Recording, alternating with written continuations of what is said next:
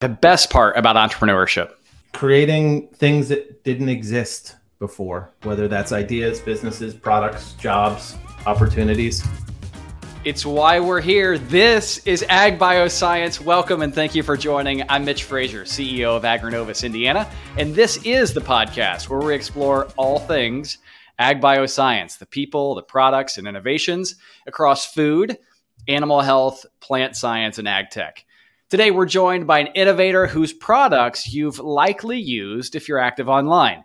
His link shortening company, Bitly, is now the go to solution for social media, and his prior news aggregation company, Outside In, became a big piece of the AOL platform. He's a visionary who can dream it, and most importantly, he can do it. And now he's bringing his unique approach to tech enabled innovation right here to the food industry with his new artisan marketplace food tech company, Castiron. Please help me welcome Mark Josephson, founder and CEO of Castiron to Ag Bioscience. Mark, it is a delight. Welcome and thanks for joining us. Mitch, I could not be happier. I only hope that I can match the energy and excitement that you bring to this podcast. I am going to turn it to 11. Uh, you know what? Let's break off the dial because you, my friend, have blazed trails across the economy from tech. Now you're bringing it to food.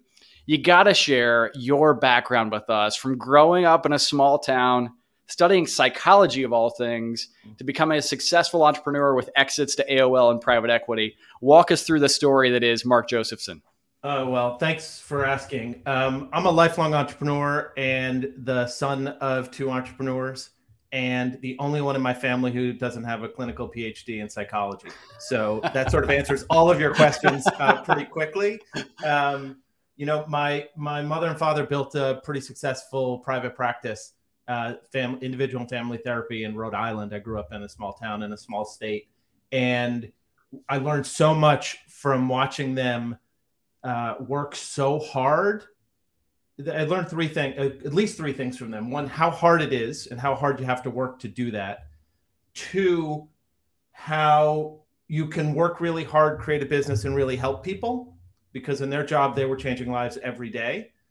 And then three, perhaps, um, well, I definitely learned this from them. Whether I do it or not is a constant effort. Uh, how to be a good husband, a good father, a good brother, a good friend while you're doing those three things, um, uh, those things. And so, uh, you know, my whole life, um, I've thought about how to create new things, how to innovate new ways to do existing things, and how to be a good husband to my wife of 23 years and my congratulations, three, thanks, and my three boys.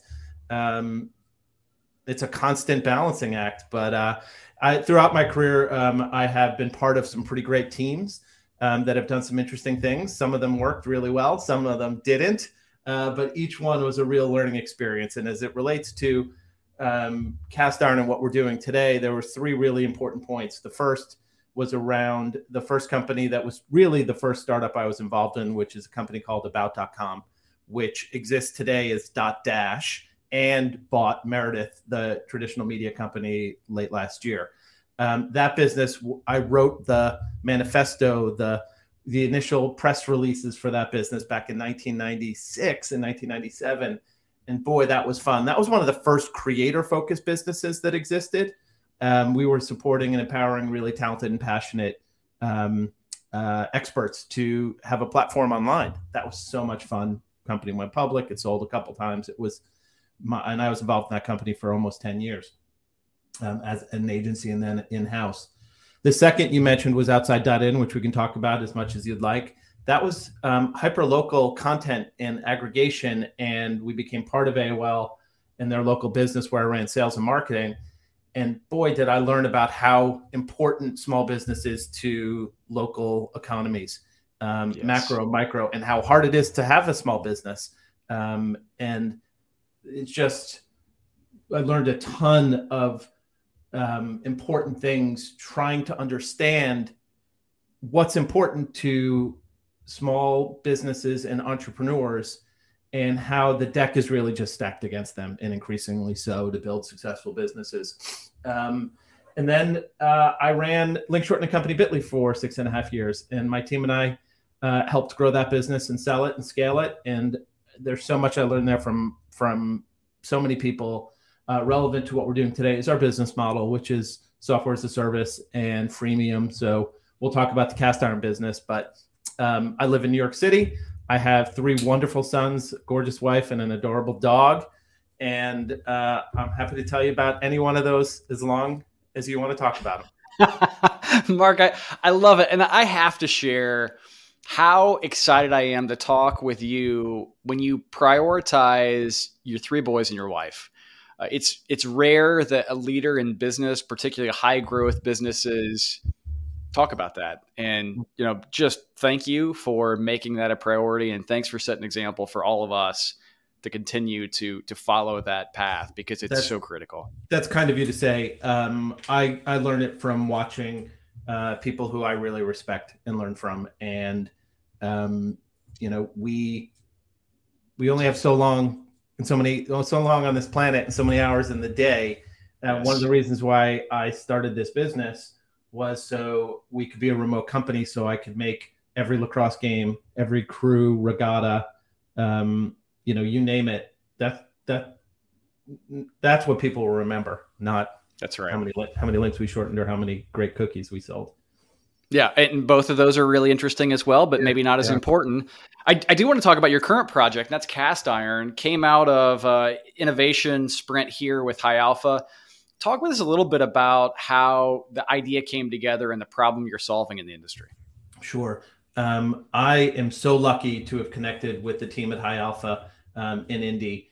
Um, they are at the intersection of the most successful the most, the smartest and nicest group of folks that I've met um, writ large, and I've been doing this for more than 25 years. And Incredible so, people, really are. And so when the opportunity uh, was presented for me to be involved in a sprint week um, through conversations with Scott Dorsey and Mike Fitzgerald, it was a no-brainer to me. You don't say no to that opportunity, right. and um, and so I was able to uh, be part of a team that was started off to look at um, this was during the pandemic. This was September 2020. Um, how restaurants and food businesses were were meeting demand and serving their customers online. And the initial um, grain of the idea was around how still remarkably how many restaurants don't have online ordering. And um, because of my experience uh, in local um, and a lot of scar scars um, trying to sell to local restaurants. Um, that candidly wasn't particularly interesting to me um, as an entrepreneur. I didn't want to. I've tried that. I've done it. It's super competitive. It is a grind selling to local restaurants. But as part of that sprint week, I shared a couple of, of things. One, I had this. I had a friend of mine when we were living in the suburbs. Um, who made artisanal ice cream in a commercial kitchen one town over, dropped it on Instagram and DM to order, and it was sold out in hours. Selling it for 10 bucks a pint. That was pretty cool.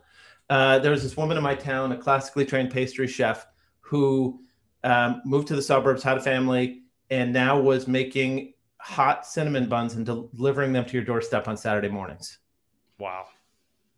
Okay. That's really interesting. Another friend of mine was making some of the most amazing Italian meals you could imagine, 30 bucks a serving, and delivering them on Wednesdays and Saturdays. And doing all of this on social media um, and doing all of it, um, you know, okay, but not necessarily efficiently. And that was really interesting to me and to the team. So we went during sprint week into looking for that independent entrepreneur, the food artisan who might be somewhere between I'm doing this, but I don't necessarily have a website, but it's a real business and I want it to be a real business. Um, and we talked to hundreds of them. And the problems that we're solving, there's so many, and they can be summarized in that passionate, talented entrepreneurs often get into business to thinking that they're going to get to spend all of their time doing the things that they love and what they find is they spend 75 80 90% of their time on administrative and business things that have nothing to do with making the world's best sourdough uh, the, right. the most delicious kombucha um, the most gorgeous decorated cookies all things that we have artisans for in indy by the way so So we thought software could solve those problems, and that's what we that's what we set out to find and build. Mark, it's such it's such a good story, and it's one that is the whole problem solution piece, right? Start with a problem, work backward to the solution. And the scars, I think that's an important piece of this discussion. The scars that that you had, the scars that you saw from others back when you were selling to small businesses, you understood the pain, right? Under, understood the challenge that exists. And now you're off to the races with castiron. You've had a great 2022 already. We're we're just now in the first quarter, announced six million dollar funding round. How's the market reacting to the product, and how are the culinary artists, those that are trying to thrive in this e-commerce world, how are they reacting? Mitch, let me just go back 30 seconds because the problem that we're solving or setting out to solve is a unique one. And our artisans, our entrepreneurs, we're like ridiculously passionate about helping entrepreneurs go from I'm trying to build something to a successful business. And we start every meeting, we end every meeting, we talk about our artisans. Artisan first is our number one value. We awesome. It's it's it's so rewarding. I've talked to more customers in the past 16 months than I have in the past 16 years. Um, and it's so rewarding. And what we we're finding, and, the, and this is part of our converse, your question about how the market's reacting, is that our artisans, our customers, they're entrepreneurs, but they're entrepreneurs by necessity, not entrepreneurs mm. by choice. It's not 49 year old white men in New York City with access to venture capital and all the systems of success. It is tends to be um, women over the age of 40 who are not white. And what that means um, is that they're not, unfortunately, is they're not necessarily connected to the systems of success that we might take for granted. And so um, we're really mission driven to make a difference there. And what we try to do with every line of code, every email, every direct message, if you're an artist and listening to this and you've gotten a message from us on Facebook, it's coming because we want to help. And having done so, like at this stage of my career, it has to be mission driven. It has right. to make a difference. It has to make the world a better place. Otherwise, you know, we can all go do something else, and it's that's not interesting to me. Love it. I love it. Now, we've got just a little bit of time here left, Mark. I'm going to go, let's do one more question because I think this is, we're going to broaden, open the aperture here just a bit you've got an incredible background in tech, an incredible background of of working with companies, starting with that problem, working backward into solution. As you look at this overall food ecosystem and the the network of food entrepreneurs you work with, where do you see the greatest opportunity for innovation? Where do you see the greatest opportunity for help? And and are there new innovations that you think need to come to really put a, a jet engine on this sector of the economy? Yeah, um, I love working um, in ag tech and in food. It is such a dynamic, such a big and such a dynamic market.